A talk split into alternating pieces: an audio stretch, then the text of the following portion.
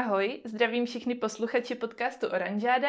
Jsme tady zpátky s dnešním dílem a je tady se mnou i můj kolega Tom z Bestito týmu. Tom se věnuje SEO a o tom si dneska budeme povídat. Nebudeme to teda probírat úplně od začátku, co je SEO a podobně, ale soustředíme se v dnešním díle na optimalizaci obrázku. Tak ahoj Tome. Ahoj Maru. Já jsem ráda, že jsi udělal čas a jdeme rovnou uh, začít. Jak jsem přemýšlela na co se ti zeptat, když teda se budeme bavit dneska o obrázcích. A uh, první, co mě napadlo, tak jak moc jsou z hlediska vyhledávání důležitý. Kolik lidí přes ně třeba hledá právě nějaký produkt. Mm-hmm. Mm, to záleží obor od oboru. Mm, dejme tomu, pokud bychom se třeba bavili o nějakém magazínu, tak pro ně to smysl nemá moc, vyhledávání z obrázků. Teda má ale uh, menší uh, oproti například e-shopu, kde tam ten podíl je vysoký. Uh, uvedu na příkladu, pokud budeme hledat třeba pánské tenisky Nike, tak je třeba budeme hledat v obrázcích. Třeba nemáme ještě určený typ, který chceme hledat, ale třeba jenom zjišťujeme, jaké jsou vlastně varianty. A v tom nám vlastně ty obrázky mohou pomoct. A jakmile třeba tam bude nějaký obrázek, který se nám bude líbit, tak se rovnou můžeme právě skrz něj prokliknout na ten e-shop. Mm. A kromě toho vizuálního dojmu, nebo kromě toho, že ten obrázek je asi fajn mít lepší, hezčí nebo jiný než ty ostatní, tak jaký další věci jsou důležitý právě z hlediska SEO? Mm-hmm. Jo, tak eh, těch faktorů, který vlastně ovlivňují ty obrázky, tak je jich eh, celá řada. Eh, například objevitelnost těch samotných obrázků a s tím souvisí i ta indexace těch obrázků. Problém třeba tady nastává tehdy, když například ta webová stránka blokuje přes robot TXT například ty obrázky, takže ten robot toho Google nebo seznamu nebo jakéhokoliv jiného vyhledávače nemůže právě dostat k těm obrázkům. Eh, tak eh, tam je třeba eh, ten největší kámen toho úrazu, že ten Google nebo ten seznam ani vůbec neví, že ty obrázky mm-hmm. na tom webu jsou. Protože je třeba nějakou nešťastnou chybou, například většinou to je programátor, uh, omylem zablokoval. Je to víceméně uh, častá chyba, nebo je to spíš jako zřídka? Uh, je to u těch obrázků, je to spíše zřídka, uh, dle mého názoru. Uh, zároveň můžeme to i udělat u nějakých e-shopových řešení, které právě uh, umožňují zásah do robot TXT. Jo. A co dál? Uh, ano, uh, dál tam je třeba autorita té stránky jako takové, na které se ten obráze, uh, obrázek nachází. Autoritou stránky je myšleno to, například jak je dlouho stará, jestli už má nějaký urvaný podíl na tom trhu. Pokud bychom například se bavili o stránce, která nově vznikla třeba předevčírem, a už tam třeba měla nějaký ten obsah, tak eh, její autorita je menší oproti stránce, která už existuje třeba mhm. pátým, šestým rokem, má zpětné odkazy a další faktory, které ovlivňují hm, tu její autoritu. Mm. Pak mezi další uh, patří i tematická relevance stránky.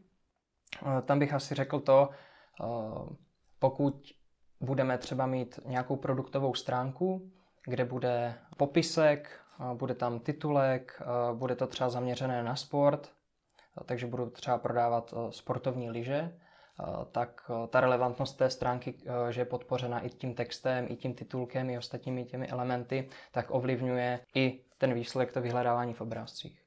Pak další, co je důležitý, tak je popisek obrázku pod obrázkem. Je to takový element caption, se tomu nazývá. A může být stejný jak alt text.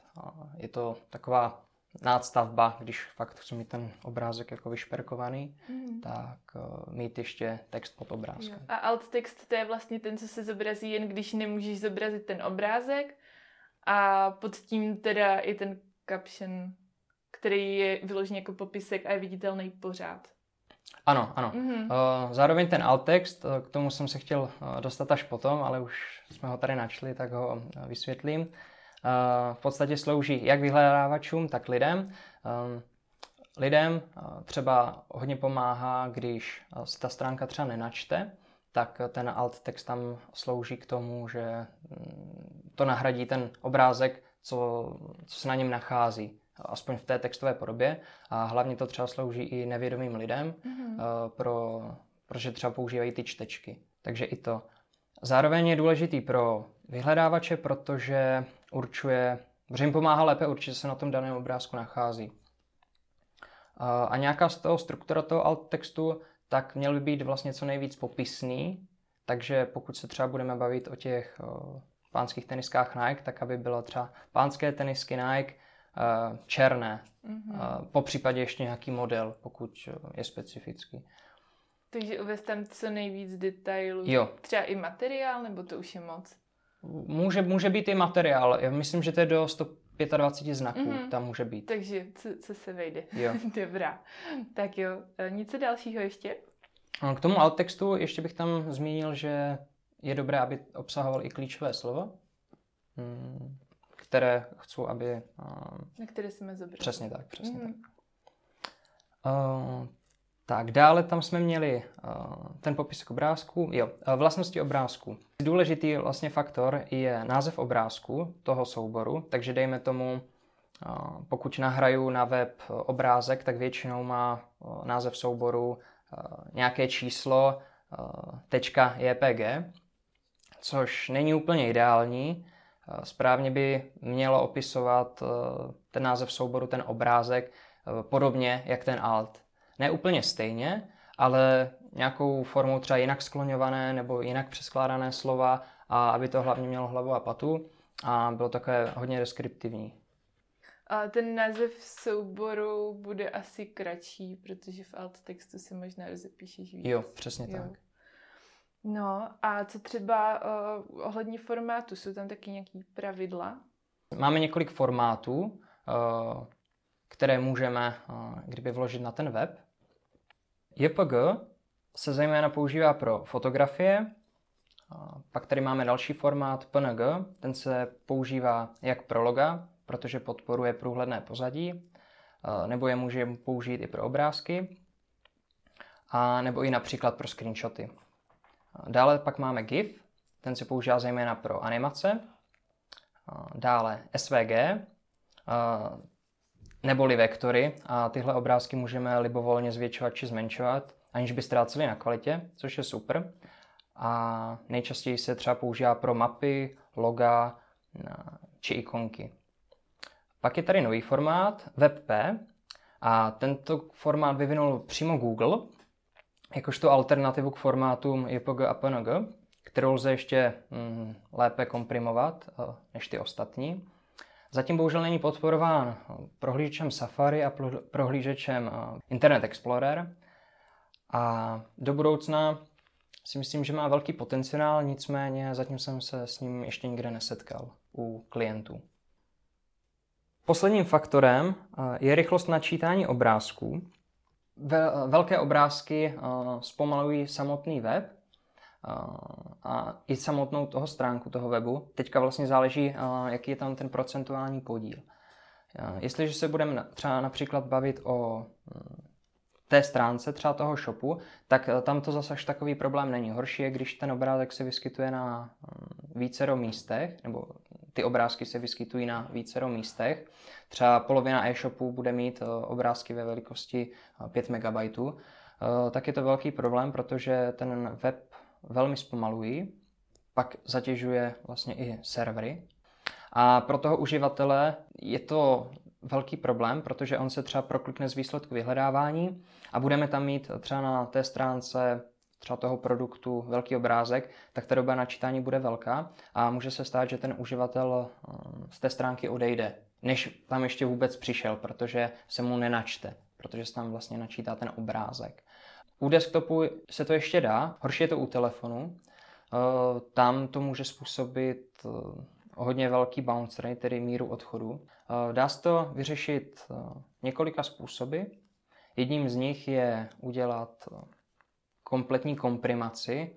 To, pokud se budeme bavit o custom řešení na zakázku u e-shopu třeba, tak požádat programátora aby udělal, aby komprimoval vlastně všechny obrázky na webu, což znamená, že ty obrázky zmenší, ale ne na úkor kvality, že ta kvalita bude pro člověka nerozeznatelná, ale v tom souboru toho obrázku ta datová velikost bude menší. To je jedna z variant, pokud bychom už měli e-shop, který uh, má problém s tou velikostí. Pokud uh, budeme mít e-shop, kde je tam jenom těch stránek pár, uh, tak se to dá právě vyřešit tím, že ten obrázek odstraním a nahraju znovu a tam vlastně bude sloužit nástroj například Website Planet nebo Tiny PNG, pomocí kterého ten obrázek tam nahrajeme. Ten nástroj nám ten obrázek zkomprimuje, stejně jak by to třeba udělal ten programátor. A pak si ho znovu stáhneme do toho počítače a pak ho znovu nahrajeme na ten web. A je to teda hodně časově náročný, nicméně to může vyřešit ten problém. Pokud se třeba jedná o pár desítek stránek, tak je to ideální řešení. Zároveň, když třeba vkládám nové produkty na web, třeba na ten e-shop, tak zase je dobré je přes ten nástroj tam vložit a pak je zase uploadnout na ten Je web. pravda, že už když si z toho udělá e-shopař takovou rutinu, tak si ušetří později práci s tím, aby hledal, proč se mu ten web načítá pomalu. Určitě. Takže když si na to člověk zvykne, tak už to není takový problém. Jak eh, to potom najednou zpravovat. No, a tím se dostávám k dalšímu bodu. A když teda si řeknu, že možná ty obrázky bych měl zjistit, v jakým jsou stavu a zjistím, že to není v úplně dobrým stavu, tak eh, co s tím, jak to, jak to řešit takhle zpětně? Jo, tak eh, třeba se hodně stává u řešení na míru, že ty obrázky třeba u těch produktů nemají vyplněný ten alt text, nebo naopak, nebo nemají uh, ten název souboru obrázků. Tam se to dá vyřešit zase přes programátora, který automaticky tam, hm, který pomocí nějakého pravidla uh, udělá, že se automaticky ten alt text hm, propíše z názvu toho produktu. Takže pokud bychom měli, zase vezmu pánské tenisky Nike, třeba černé barvy a model, tak se automaticky ten název propíše do toho obrázku. Krabicové řešení, jako například e-shop rychle nebo ShopTet, tak um, ten alt text už automaticky generují z toho názvu toho produktu, takže tam programátor není potřeba a mm, je to automaticky zprocesované. Dobře, tak jo, tak jdeme dál. A ještě by mě zajímalo, jestli existují nějaký nástroje, který třeba používáš nebo by mohl e-shopař použít a co by mu našel všechny obrázky na webu a mohl si tam právě dávat nějaký filtry a trošku s tím líp pracovat. Jo, rozumím. Tak například, eh, když dělám audit třeba celého webu, tak eh, tam patří i právě eh, audit obrázků jako takových. Používám k tomu nejčastěji nástroj Screaming Frog, který mi tam kdyby nahraje nebo projde všechny ty obrázky a všechny ty soubory, co jsou na tom webu, stejně jak ten robot a ukáže mi, kde, jsou, kde třeba chybí ty alt texty, nebo naopak, kde ten název souboru je takový a takový a dále mi tam ukáže i velikost těch obrázků. Mm-hmm. Já si to pak můžu exportovat do třeba Excelu nebo mm-hmm. Google Sheets a tam si pomocí filtru od největšího po nejmenší vyfiltrovat ty obrázky, které jsou největší, i s tou URL adresou toho obrázku, i vlastně na které URL adrese se mm-hmm. ten obrázek nachází a poté se s tímhle takhle dá pracovat. A tedy ten nástroj, ten patří mezi placené nebo má i nějakou free verzi? A třeba pokud se budeme mluvit o Screamifrogu, tak ten má free verzi do 500 URL adres, pokud se nepletu. Takže pokud se bude jednat o nějaký mini web, tak uh, tam můžete právě využít tu uh, zdarma verzi. Mm-hmm. Nicméně, pokud máme velký web, Eh, tak tam už je potřeba mm, si zaplatit právě tu licenci toho. Pak mezi další nástroj, který občas používám, tak je Sidebulb, který je na podobném principu právě jak ten Screaming Frog. Má teda free verzi na 14 dní a těch URL adres eh, tam myslím ani omezení nemá, takže můžete libovolně eh, procházet ten svůj web, jak chcete po dobu těch 14 dní. A ještě je super v tom, že má takovou vizuální vložku, že tam vidíte různé grafy a tak. Co mě ještě napadá, tak když eh, nahrávám obrázky, tak um, občas se zapomenu, že už ten obrázek někde mám a tak ho tam nahraju znovu. Tím vznikají duplicity a to asi není úplně správně. Takže co, co ty na to? Je to velký problém, co to potom může způsobit? A nebo i v případě těch alt textů, co když už jsem uh, černé tenisky Nike napsala k nějakému obrázku a teďka jsem to použila znovu, jak, jak moc velký problém to je, nebo to až tak nevadí. Jo, no tak uh, problém to je, nicméně není to až zase takový problém, jak třeba u duplicity textu, protože ty obrázky se dají lépe, snadněji vyřešit.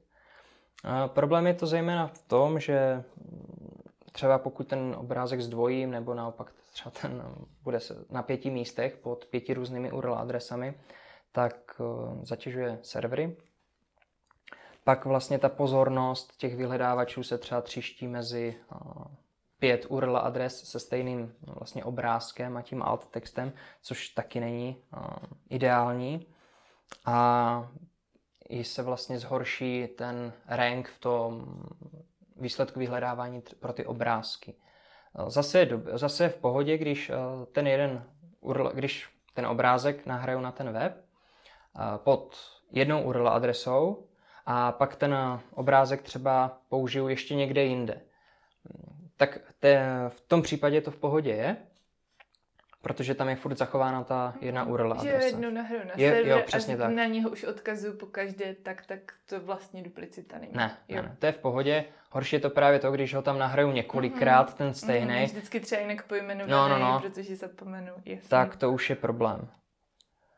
Tak jo, tak eh, já myslím, že je to jasný. Pokud máte menší web, tak se klidně puste uh, tady do toho průzkumu sami. Třeba zjistíte, že vaše obrázky potřebují poladit. Každopádně, pokud máte větší e-shop, tak se nebojte a napište nám. Rádi ten audit uděláme za vás. No a pokud by vás něco víc zajímalo tady k tomu tématu, mm, co jste se chtěli zeptat, nebo jsme něco zapomněli zmínit, tak eh, u každého podcastu eh, děláme i článek, najdete ho u nás na blogu a pod ním do komentářů se můžete na cokoliv zeptat, případně nám napište kdykoliv, rádi ještě odpovíme. Tome, tobě děkuji, že jsi udělal čas a doufám, že první podcast nebyl i poslední podcast a třeba se tady potkáme u dalšího dílu o SEO. Dobrá, tak jo. Já taky děkuju a měj se. Ahoj. Ahoj.